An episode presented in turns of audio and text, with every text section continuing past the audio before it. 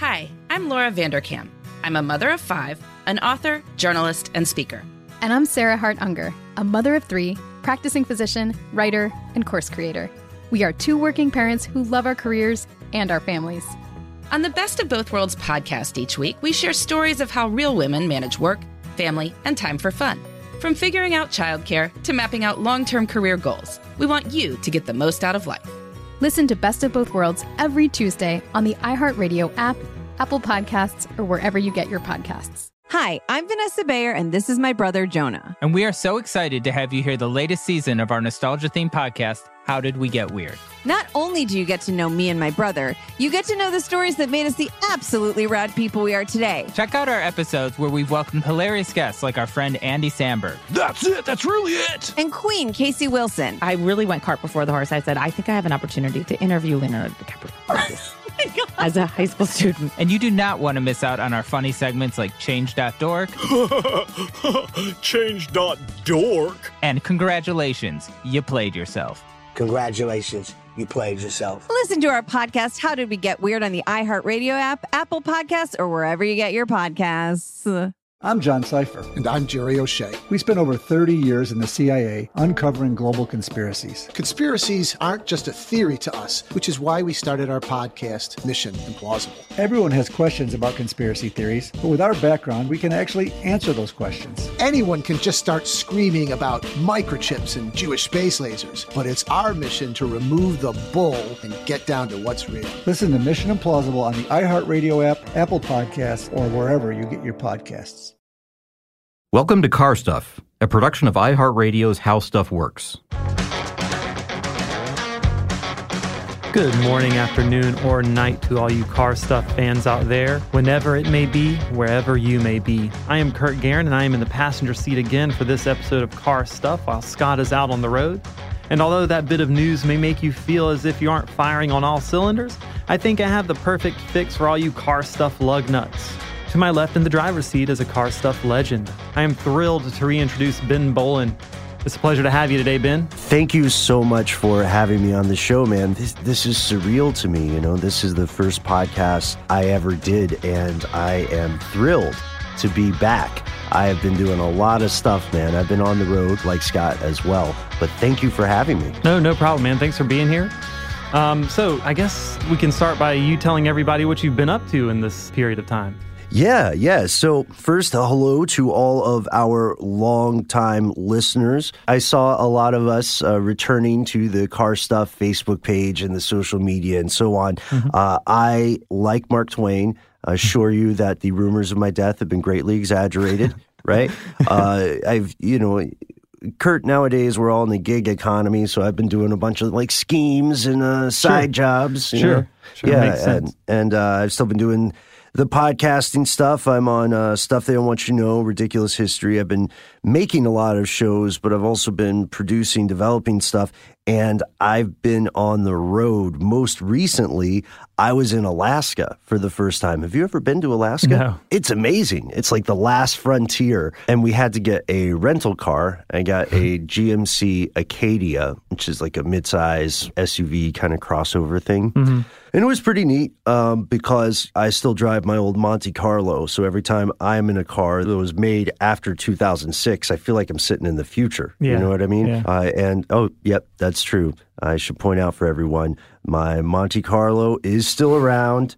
Uh, the transmission is still is still a little, little slippy, a little squirrely, but uh, I just love not having a car payment. And as we'll come to find, Monte Carlos are iconic vehicles. You and I were talking off air, Kurt, about a couple of things leading up to this episode. There's some spoiler alerts that have to come into play because you and I talked about El Caminos, which I didn't know that you and I personally have some background with El Caminos. Oh, yes. Yeah, yeah, yeah. yeah. And we might save that for a future episode, but we also talked about the new Breaking Bad film, El Camino. Right. Right? Right, which makes this topic... Have we even Should we, we have go it. ahead and say what the topic is now? Oh, yeah, yeah, yeah. We should probably get to that part. Yeah, let's do that at the beginning, right? Yeah. yeah. yeah. We're going to be talking about the cars of Breaking Bad. So El Camino has just been released to the world, and I've, we have both seen it, and it inspired us to revisit this particular topic because the characters drive cars that kind of fit their personality in a way. Yeah, we do have to say that spoilers will be present in mm-hmm. this show. We're not going to go out of our way to ruin the show for anyone who hasn't seen it. But if you have not seen Breaking Bad yet, it is an excellent piece of television. Go ahead and pause this, mm-hmm. watch the entire show, and then come back. We'll wait. uh, you, you don't have to watch the whole show, but do be warned, seriously, there will be some light spoilers both from Breaking Bad and a little bit from the follow-up film El Camino. Kurt, if someone asked you to summarize Breaking Bad in like just a couple sentences, what, what would what would you say? I think you, you did a pretty great summation of it off the air earlier. Basically, the show is about Walter White. He's a high school chemistry teacher, and this is all in the first episode. So he finds out he has inoperable lung cancer. Mm-hmm. He then tours a meth lab that his brother-in-law just busts up with the D E A. He sees how much money that drug dealers are able to attain. So he decides he wants to use his chemistry skills to cook meth and partners up with a student, a, a former student of his named Jesse Pinkman. A K A Captain Cook. Right, Captain Cook. He then comes up with this scheme to cook meth and make money for his family because he only has two years to live. Mm-hmm. And oh yeah, his uh, brother-in-law is a D E A agent, and his son has cerebral palsy, and his wife is pregnant. And chemo, of course, is tremendously expensive, tremendously yeah. traumatic to He's the body. He's got to fund his... Uh, he also has poor health care, so he, he has mm-hmm. to come up with a plan for that, too. And he's got a family to support. They've got two kids, et yeah. cetera, et cetera. It starts in dire times, and it quickly escalates. The time frame of the whole show takes place over a two-year span.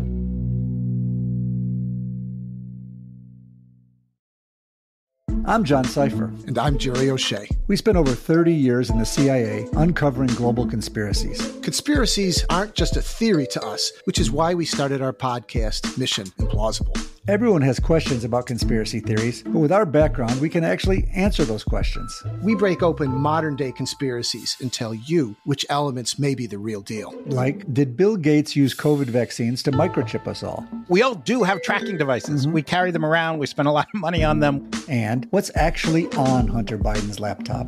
You are talking to the guy that has three of Hunter Biden's laptops and cell phone. And what did the deep state build under Denver Airport?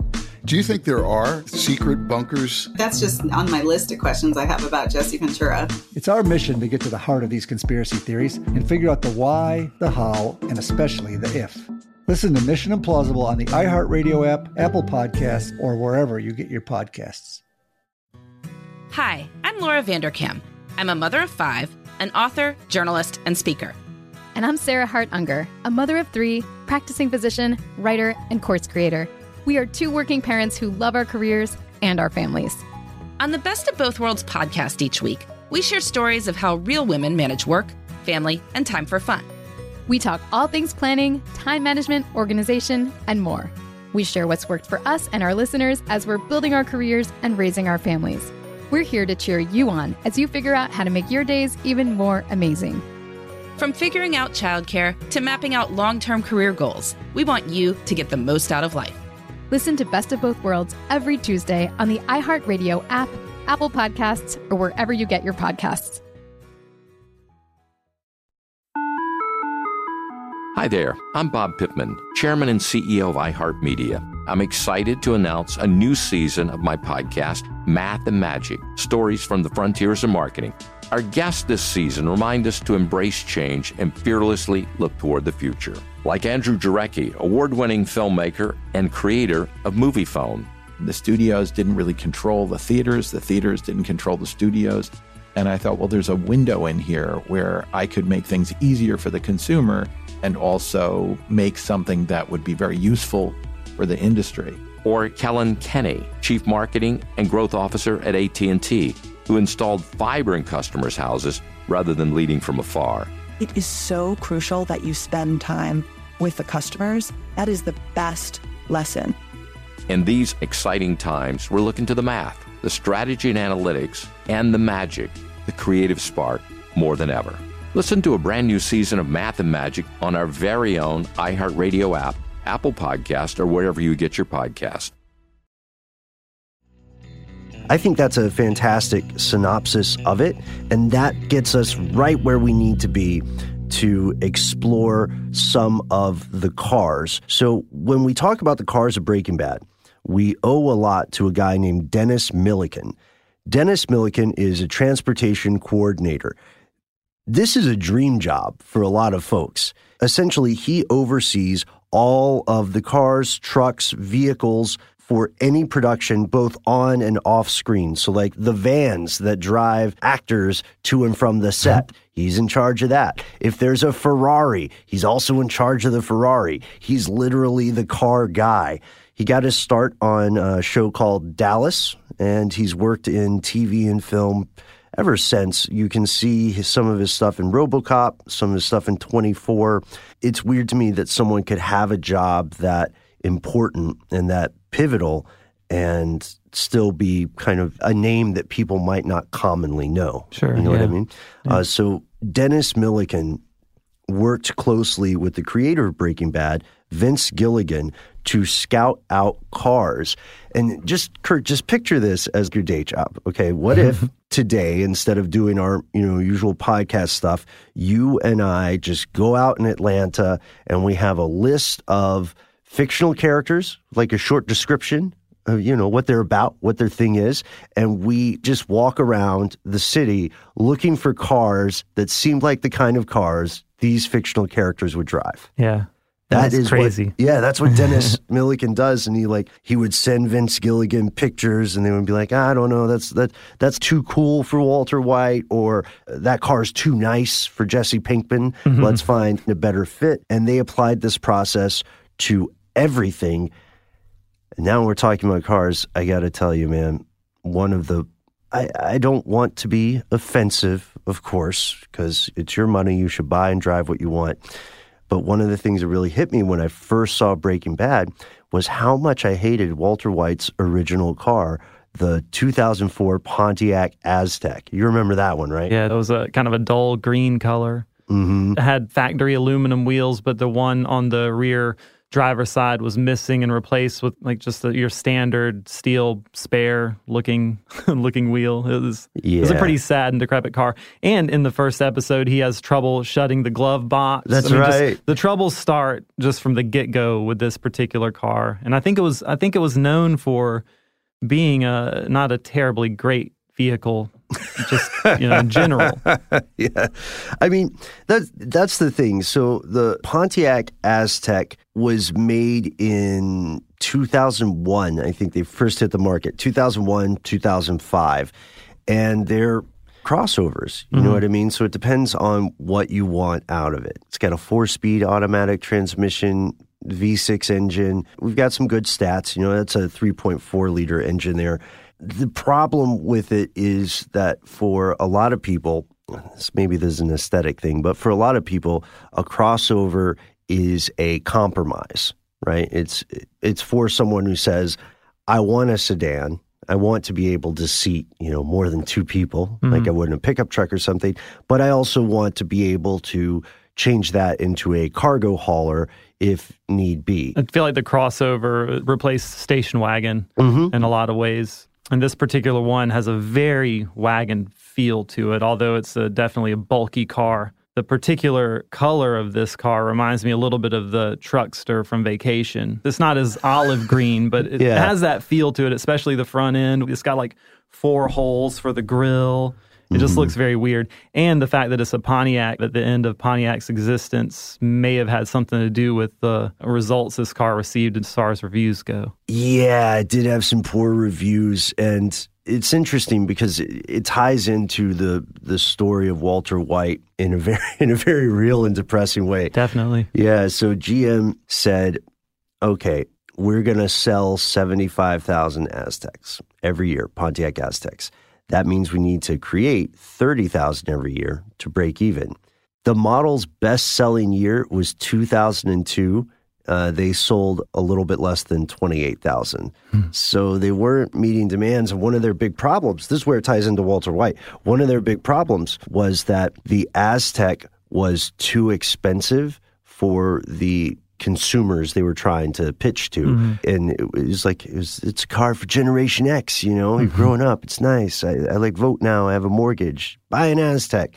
But the problem was it was more expensive than a lot of other competing vehicles in the same space. Mm-hmm. So when we see Walter White's increasingly busted up Pontiac Aztek, we're seeing not only a guy who's got money problems, but a guy who probably paid too much for his car. That's the that's the implication, you know. Yeah. And, and he's I, trying to ride it out for as long as he can. Almost. Right, exactly, yeah. Because now's not the time to buy a new car. Even after, what, how how many times does a windshield get broken? Three that I, I can remember. And it kind of becomes like a comedic thing in the show. After the first time it breaks, Jesse breaks it with a rock or something. Mm-hmm. And then he runs into a couple of rival drug dealers and the classic scene from the show and breaks the windshield again. It finally meets its maker towards the end of the series when uh, he intentionally crashes it to try to throw his brother-in-law off the trail. The car has a nice run in the show, though, and it definitely parallels Walt's existence. Yeah, and I, I love that scene you're talking about where Walt intentionally crashes mm-hmm. the car, right, his D E A agent brother-in-law. You were also telling me that off-screen they were using not one, but multiple Aztecs, is yeah. that correct? They had the regular one, I guess they would use as Walt's driver, and then they had a couple of other ones, a crash vehicle and a parts vehicle and, and another crash vehicle. So I think they had three total. And that's very common for a lot of on-screen vehicles. Yeah. You've got the vehicle that's just for exterior shots. Then mm-hmm. you've got the stunt vehicle. Then you have the vehicle just for parts or the vehicle for maybe modified so that one can film inside. You know sure. what I mean? There's never just one car. But there is one kind of car that I have always been a huge fan of, despite the fact that they are far from perfect, and that, my friend, is the Chevy Monte Carlo. Jesse Pinkman, when we meet him under the moniker Captain Cook, drives a nineteen eighty-two Monte Carlo lowrider.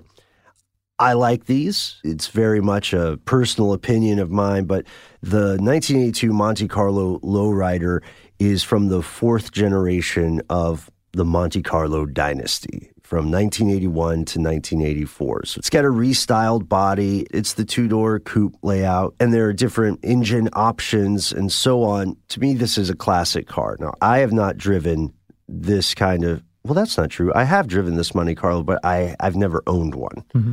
In this story, Jesse's Monte Carlo very much looks like a small-time criminal's busted-up car. It's dirty, you know, he's got... Doesn't he have like a vanity license plate or yeah, something? It says the captain. Captain's kind of spelled like Captain Crunch, C A P N. um, definitely Jesse Pinkman's type vehicle. Yeah, and it also has hydraulics. Oh, yeah. A classic scene in the show when uh, Tuco's having the gun battle with Hank and it turns into a standoff, Old West style, in the, in the desert. With a bouncing hoopty. Tuco goes in their window, grabs for his gun, and it switches on the hydraulics, so the car is sitting here bouncing That's while the right. epic gun battle's about to pop off. And all the while, Jesse and Walt are in the bushes, mm. kind of hiding from Tuco, who mm. is like a real scary dude. Yeah, a bouncy hoopty. I, you know, it's it's interesting. I've got to ask you, what do you think of that style of Monte Carlo? Is that too old school for you? Do you mm-hmm. like them? Would you drive it? Yeah, yeah, I like that era of car. And it had some scoot to it.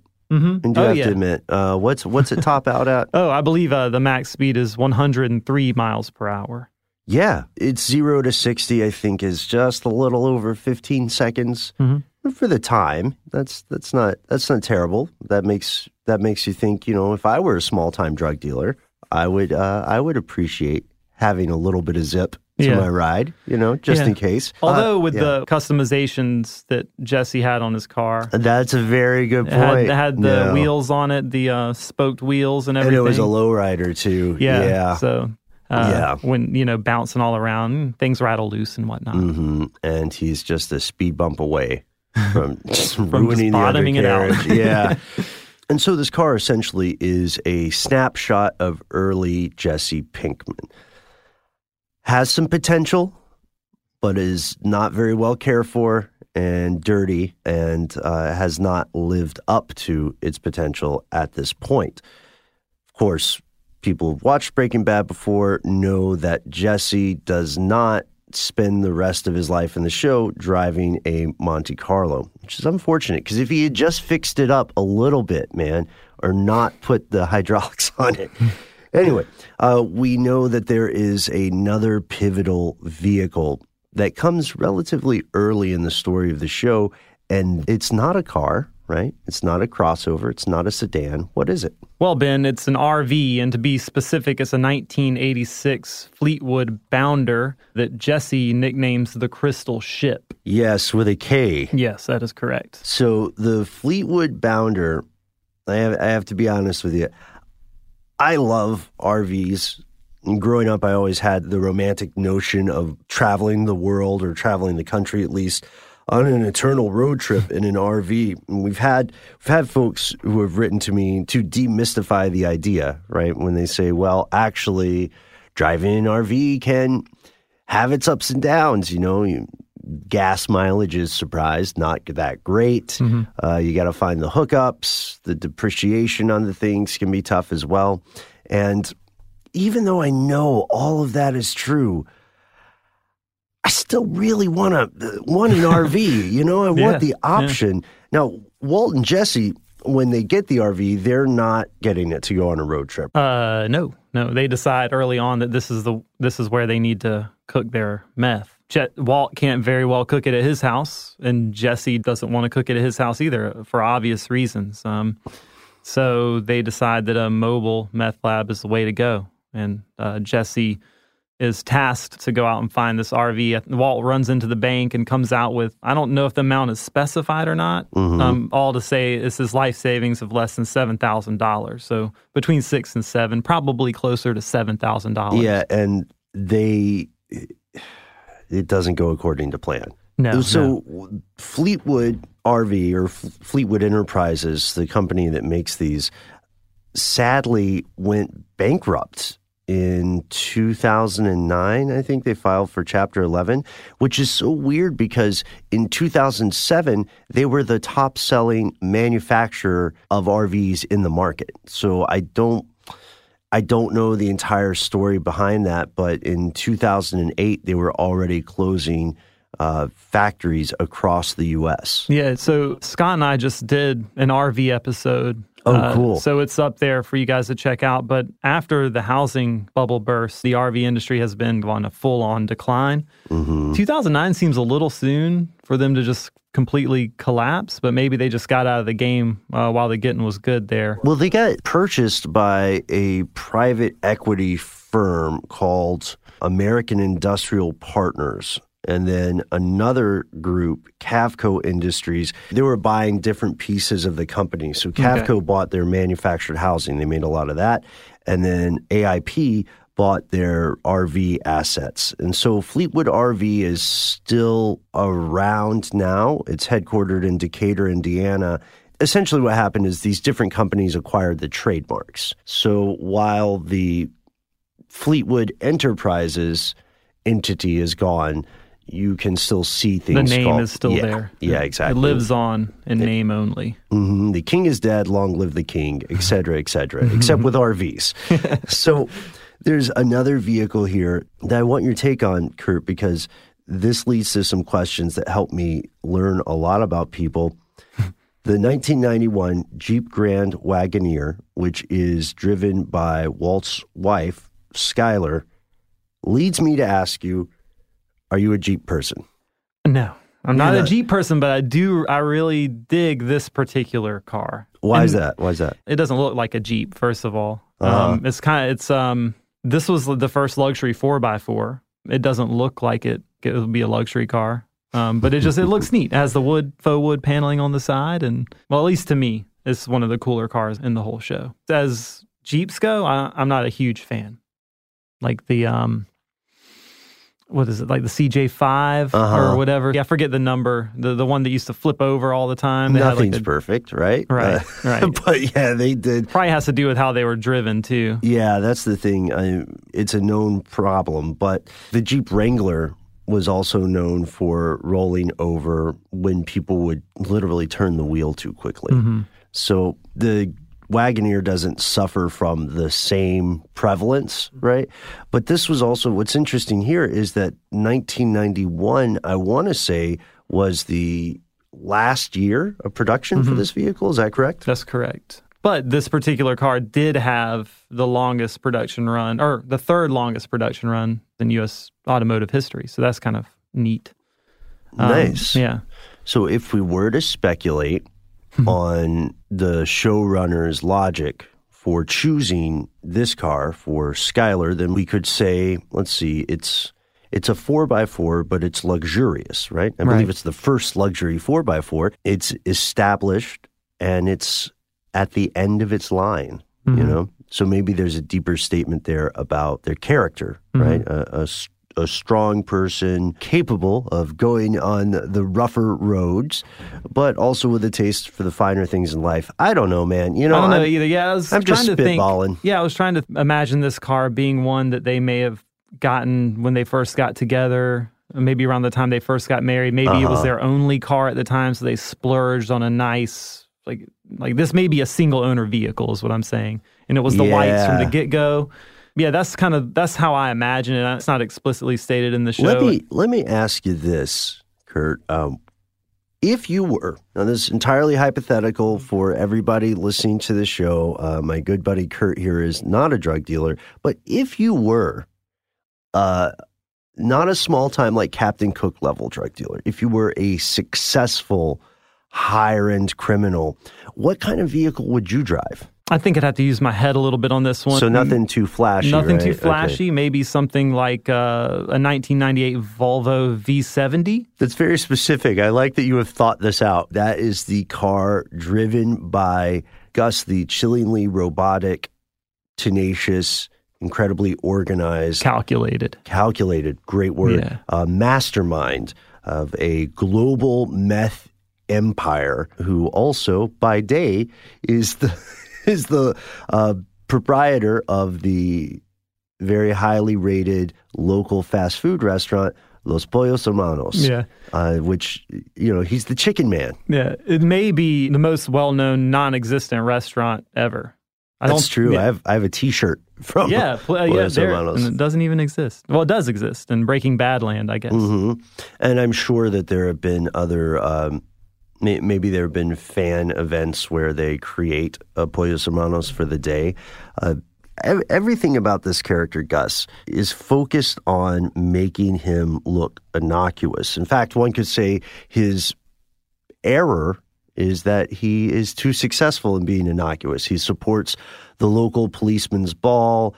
Uh, I think at one point someone puts a, a tracker on his car, yeah. and they see that he literally drives the same route at the same predictable times all the time. Mm-hmm. It's too clean. It's too clean. You need, if you want to be believable, you got to have a little bit of dirt on your fingernails there. Uh, the Volvo V seventy is very much one of those reliable, dependable cars that is meant to function as a daily driver. It's not there to be flashy. It's not there to be impressive.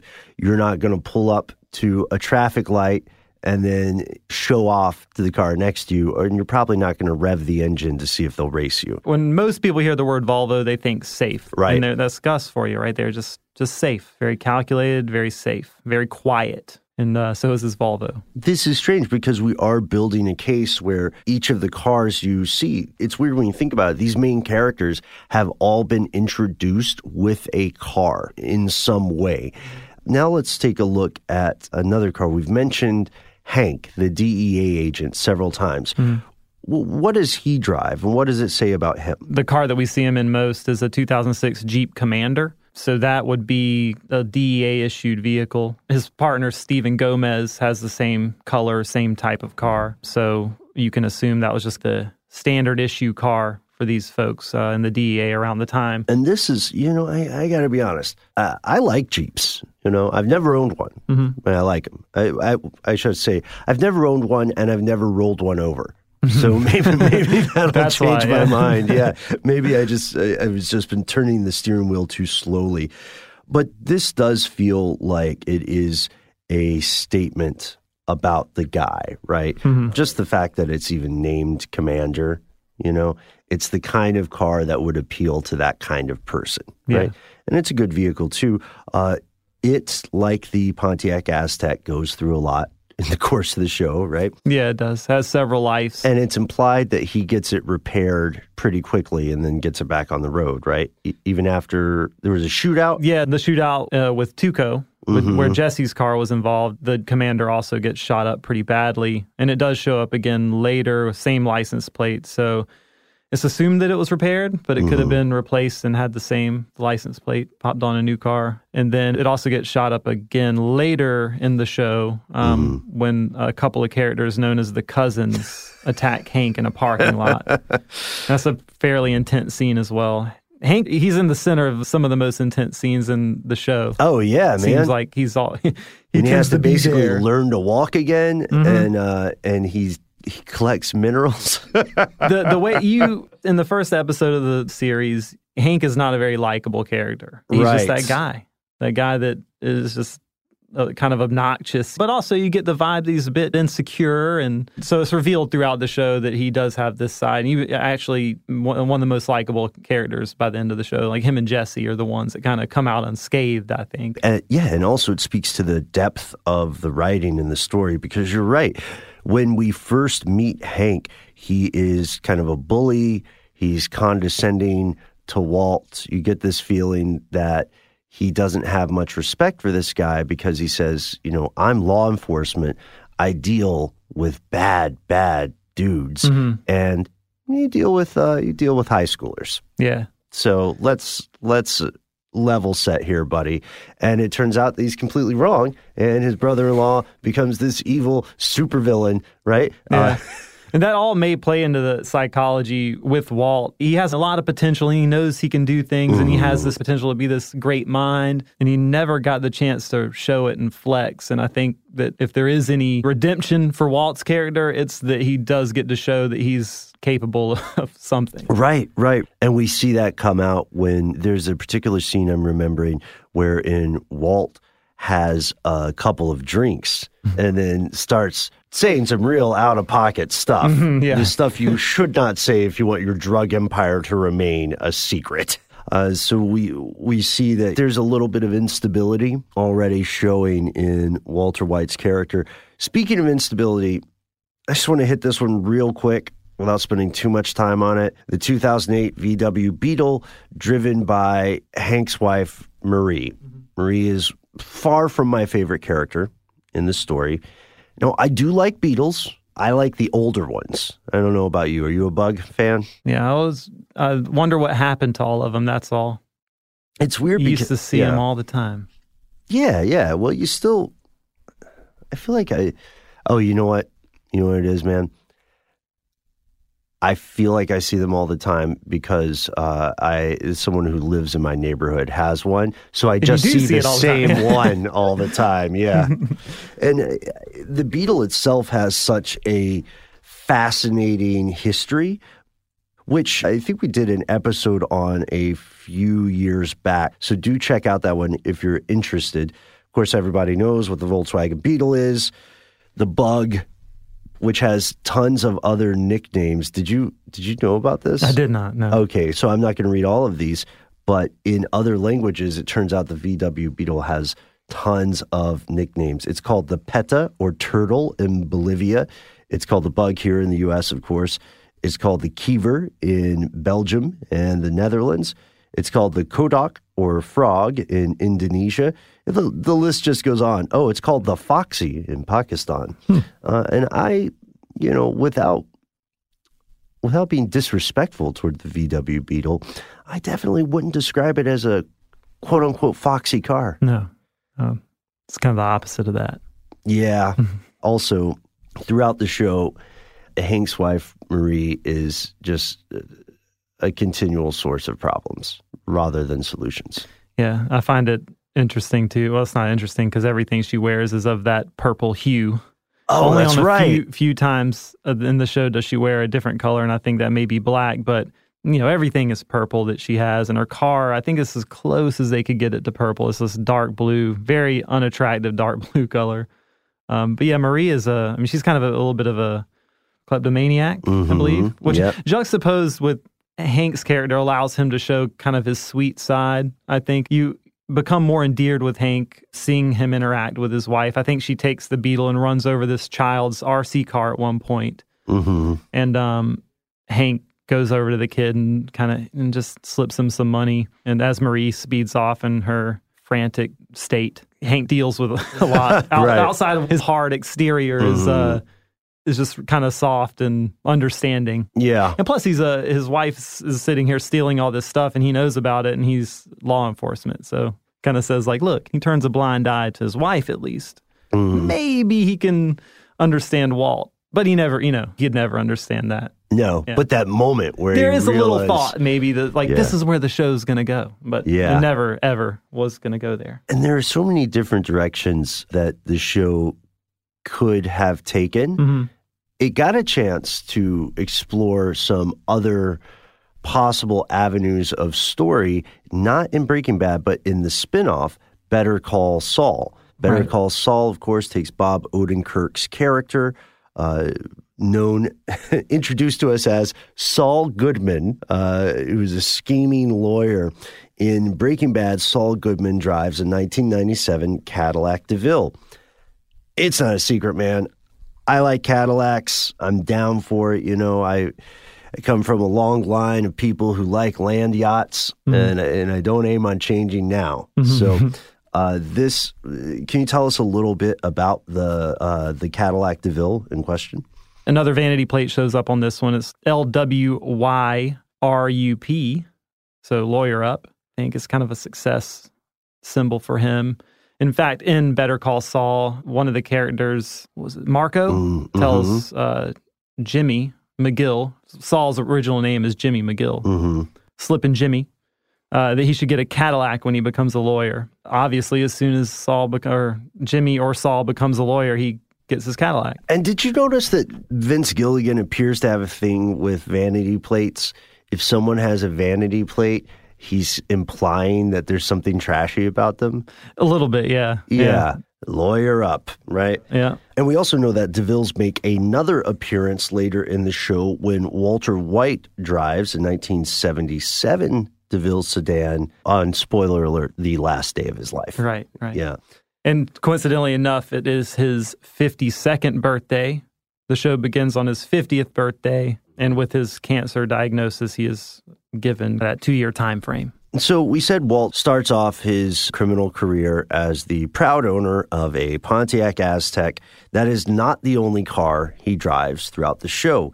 He drives that DeVille sedan for like a day or two. Mm-hmm. Uh, but then he also drives a two thousand twelve Chrysler three hundred, mm-hmm. which I, I believe was a birthday gift. Yeah, it was a birthday gift to himself. After he uh, wrecks his Aztek on the way to take Hank to observe the meth lab, he takes his Aztek to a mechanic and sells it to the mechanic for fifty bucks, I believe, mm-hmm. and then um, goes out and purchases himself a two thousand twelve Chrysler three hundred S R T eight. It is interesting that the car is a two thousand twelve model um, because of the time frame in which the show takes place. Right. This would be two thousand ten, right? Yeah, two thousand ten, right. The show begins in oh nine. So it'll be sort of punctuated by his birthdays. And these are pretty cool cars. I mean, four hundred seventy horsepower, six point four liter V eight. I would, I, I just going to put it out there. My birthday's in August. I think that's a great present mm-hmm. to get anyone. Doesn't have to be me. Treat yourself. Mm-hmm. And Walt may have been taking a little bit of inspiration from Gus with this particular car. Mm-hmm. Um, however... It stands out. It does stand out a little bit. And it stands out a little more, definitely more than that Volvo for sure. Yeah, yeah, yeah. And more than the Aztek as well. Yes, yeah. Or it stands out at least in a different way. But as we saw earlier in the show, having a busted up car could lead to you being encountered by the police. I believe after the windshield gets broken, The uh-huh. first time Walt is pulled over and pepper sprayed and arrested. I forgot. I totally forgot about that. Let's go to Jesse's next car. Remember, he was originally driving that Monte Carlo lowrider. Mm-hmm. He ends up pushing a nineteen eighty-six Toyota Tercel. Now, Toyota Tercels are not for everybody. They're not compact cars. Technically, they're subcompact cars. Mm-hmm. That's how small they are. I had an experience with a nineteen eighty-one Tercel, I want to say, uh, that put me off of them for the rest of my life. So I do not, I, I do not agree with this choice on Jesse's part. But Jesse finds this car in a junkyard, right? Yeah. So, um, interesting tie-in here with the Chevy El Camino. When Jesse takes the R V to Clovis's junkyard, mm-hmm. I believe, yeah, he needs a car to drive away, and he is eyeing a Chevy El Camino, but he can't swing the cost, so he is then directed towards this red Tercel. Yeah, with the idea literally being that he just needs transportation. Yeah. Right. Yeah. And some people say this also marks a uh, a stepping stone in Jesse's evolution into a more mature person, because he doesn't get a flashy vehicle mm-hmm. or he doesn't pimp this one out, right? Right. Although the idea of pimping out a Tercel is is pretty fascinating. If anybody listening has some photos, uh, please send them along or post them on the Car Stuff Facebook page. I would love to see them. There's one last car, though, that we have to talk about. It is by far one of the coolest cars yes, in, uh... in the show. Uh, and I think we're on the same page about that. Yeah, the, the two thousand twelve Dodge Challenger S R T eight. Yeah. This kind of shows up in conjunction with the two thousand twelve Chrysler three hundred S R T eight. Mm-hmm. Um, there's that weird scene in the driveway when Walt and Walt Junior are revving the engines, and it's got this music going on. It just comes across as being an ad, which it obviously is, um, because the cars weren't even out in the context of the show yet. Yeah. I can't figure out if it was Vince Gilligan's way of making it just completely obvious. It's comical, and it stands out, which fits the whole purpose of it being in there in the first place. And then there's that thing where Walt is bragging to his brother-in-law about the specs or something, and it just like he's like he's yeah. reading a sheet. Right, right, right. I mean, they're, they're great things about Dodge Challenger, but it does stick out a little bit. Yeah. And it's like, let's take a break from the plot, and uh, let me tell you a little bit more about this Dodge Challenger, Hank, uh, in case you're considering moving on from your Jeep Commander. Why don't you look for something with a six point four liter V eight, you know, four hundred seventy horsepower? I'm just going to go on for a while. You know mm-hmm, what I mean? Right. That also symbolizes this feeling of success. Owning your dream vehicle is aspirational. Mm-hmm. You know what I mean? And everybody, even if they don't consider themselves, quote unquote, car nut or something, like everybody has a dream vehicle of some sort. And for Walt, this Dodge Challenger feels like the attainment of something that was previously unattainable. Mm-hmm. You know what I mean? It's interesting because at this point in the show, he has enough money to buy an exotic car, a supercar or something. But instead, and of course there are a thousand problems with that. What's that guy doing with a Bugatti mm-hmm. in his driveway? Wait, actually, I don't know if he could have afforded a Bugatti at that time. Scratch that. uh, but you know what I mean. A higher-end vehicle. Sure, yeah. Uh, maybe that's too flashy, but the Dodge Challenger is still also very flashy for his neighborhood, for where he's at in life, mm-hmm. you know, especially just to pay cash. Yeah, and it's a big step. I mean, we're talking, it's a year from when we met Walter White. I kind of get that vibe from just the character, that this may be like his first new, he's a used car guy. Maybe. Oh, I see what you're saying. Um, yeah. So like, yeah, it, yeah. So, and not only does he buy one, but he buys two. He buys one for himself, mm-hmm. and then he, he buys one for his son as well. That's so nuts to me. You know, I uh, the idea of walking in somewhere and buying two cars at once with cash, new. I'm a used car guy through and through, just because, just because honestly, I'm a little bit too cheap for it. In a way, I mean, I guess it is flashy for Walt in a subtle way. It definitely shows his evolution as a character over the short span of a year. Well, here's the question, too. who owns that Dodge Challenger? Does Walter White own it, or does Heisenberg? You know what I mean? Mm-hmm. Like, which was it, the Jekyll or the Hyde buying the car?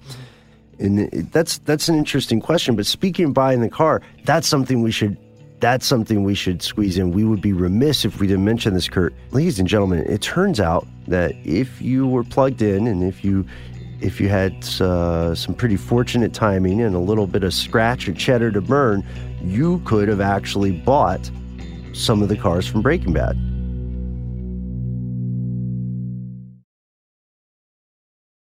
I'm John Seifer. And I'm Jerry O'Shea. We spent over thirty years in the C I A uncovering global conspiracies. Conspiracies aren't just a theory to us, which is why we started our podcast, Mission Implausible. Everyone has questions about conspiracy theories, but with our background, we can actually answer those questions. We break open modern-day conspiracies and tell you which elements may be the real deal. Like, did Bill Gates use COVID vaccines to microchip us all? We all do have tracking devices. Mm-hmm. We carry them around. We spend a lot of money on them. And what's actually on Hunter Biden's laptop? You are talking to the guy that has three of Hunter Biden's laptops and cell phone. And what did the deep state build under Denver Airport? Do you think there are secret bunkers? That's just on my list of questions I have about Jesse Ventura. It's our mission to get to the heart of these conspiracy theories and figure out the why, the how, and especially the if. Listen to Mission Implausible on the iHeartRadio app, Apple Podcasts, or wherever you get your podcasts. Hi, I'm Laura Vanderkam. I'm a mother of five, an author, journalist, and speaker. And I'm Sarah Hart Unger, a mother of three, practicing physician, writer, and course creator. We are two working parents who love our careers and our families. On the Best of Both Worlds podcast each week, we share stories of how real women manage work, family, and time for fun. We talk all things planning, time management, organization, and more. We share what's worked for us and our listeners as we're building our careers and raising our families. We're here to cheer you on as you figure out how to make your days even more amazing. From figuring out childcare to mapping out long-term career goals, we want you to get the most out of life.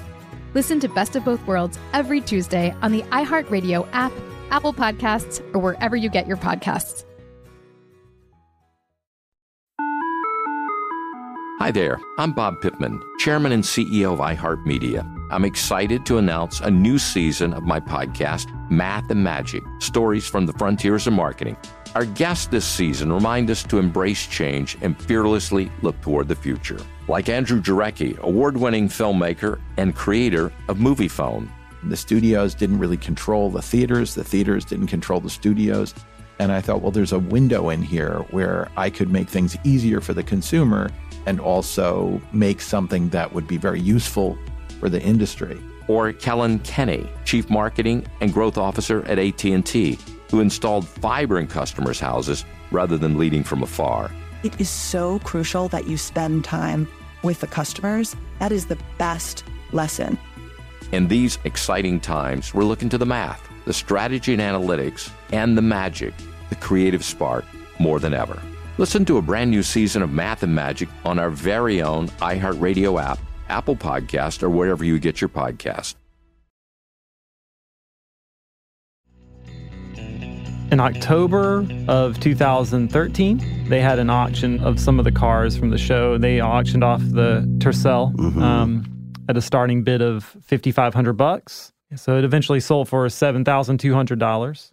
They auctioned off some of the other cars as well, like Skyler's Jeep and Walt's Aztek. One of the Aztecs, I think it was one of the crash cars. Mm-hmm. Mm-hmm. Um, interestingly enough, they auctioned off Todd's El Camino. So that was like they gave up one of the...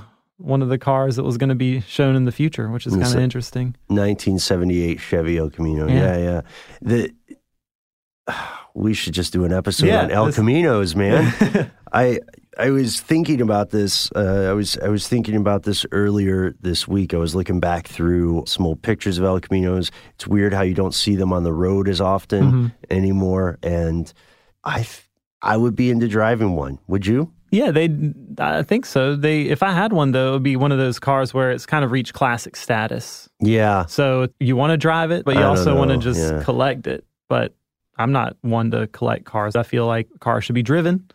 So yeah, definitely. El Caminos are awesome. It's funny. I have multiple friends who always drive pickup trucks mm-hmm. or something like an El Camino, primarily so that they don't have to be the person driving everybody around, because they can just say, oh, yeah, we're going out as a group. I can take one person with me, uh, you know, or we can hop in this guy's S U V or something. Yeah. Also, when you have a truck, people want you to help them move yeah. often. Yeah. But I feel like the El Camino is so small that you can't really use it as a truck either. No, it's so such it's... a compromise, too, because if you pack the bed of an El Camino the way one would pack the bed of a pickup truck, then the bottom is going to be all sorts of wonky. Mm-hmm. You know what I mean? Yeah. It just doesn't have the load-bearing capability. Yeah.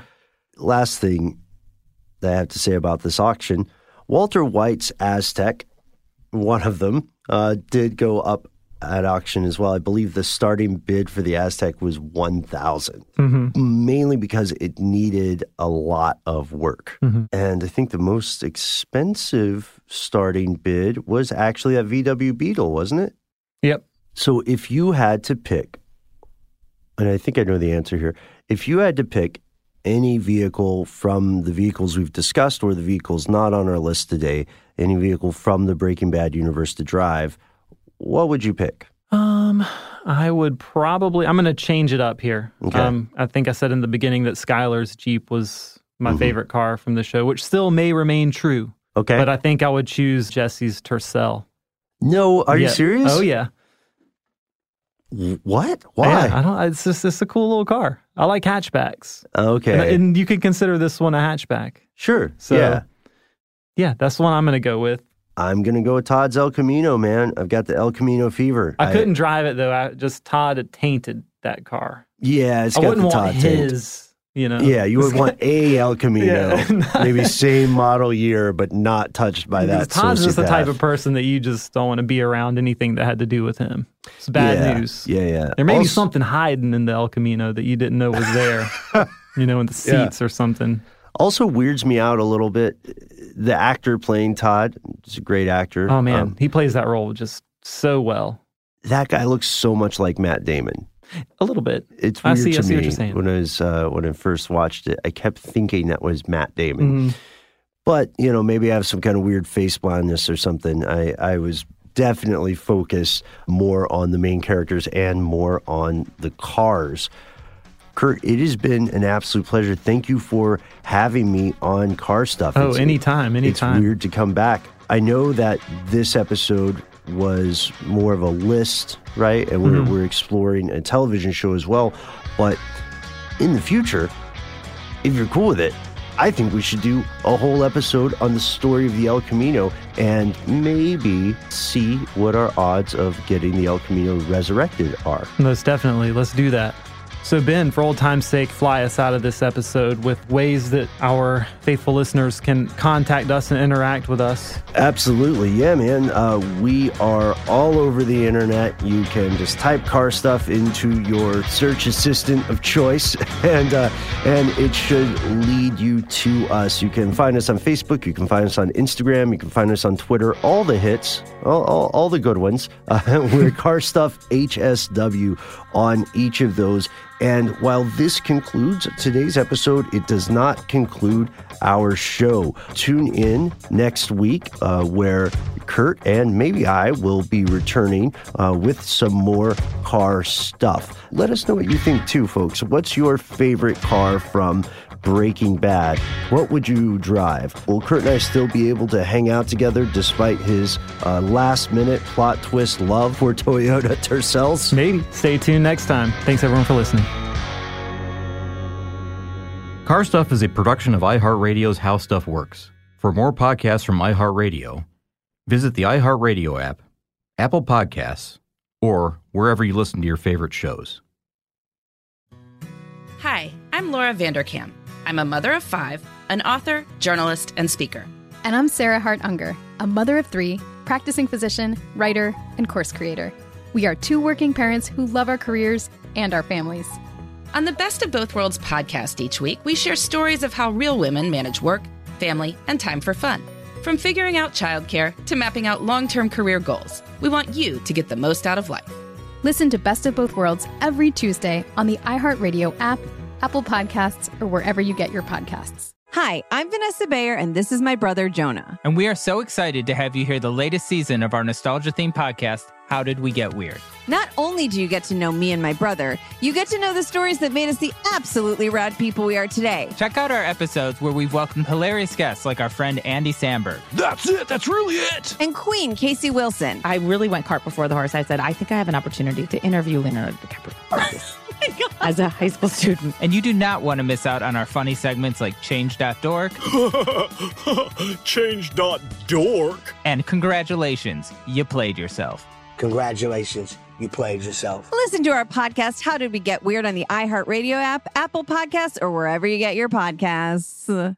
I'm John Seifer. And I'm Jerry O'Shea. We spent over thirty years in the C I A uncovering global conspiracies. Conspiracies aren't just a theory to us, which is why we started our podcast, Mission Implausible. Everyone has questions about conspiracy theories, but with our background, we can actually answer those questions. Anyone can just start screaming about microchips and Jewish space lasers, but it's our mission to remove the bull and get down to what's real. Listen to Mission Implausible on the iHeartRadio app, Apple Podcasts, or wherever you get your podcasts.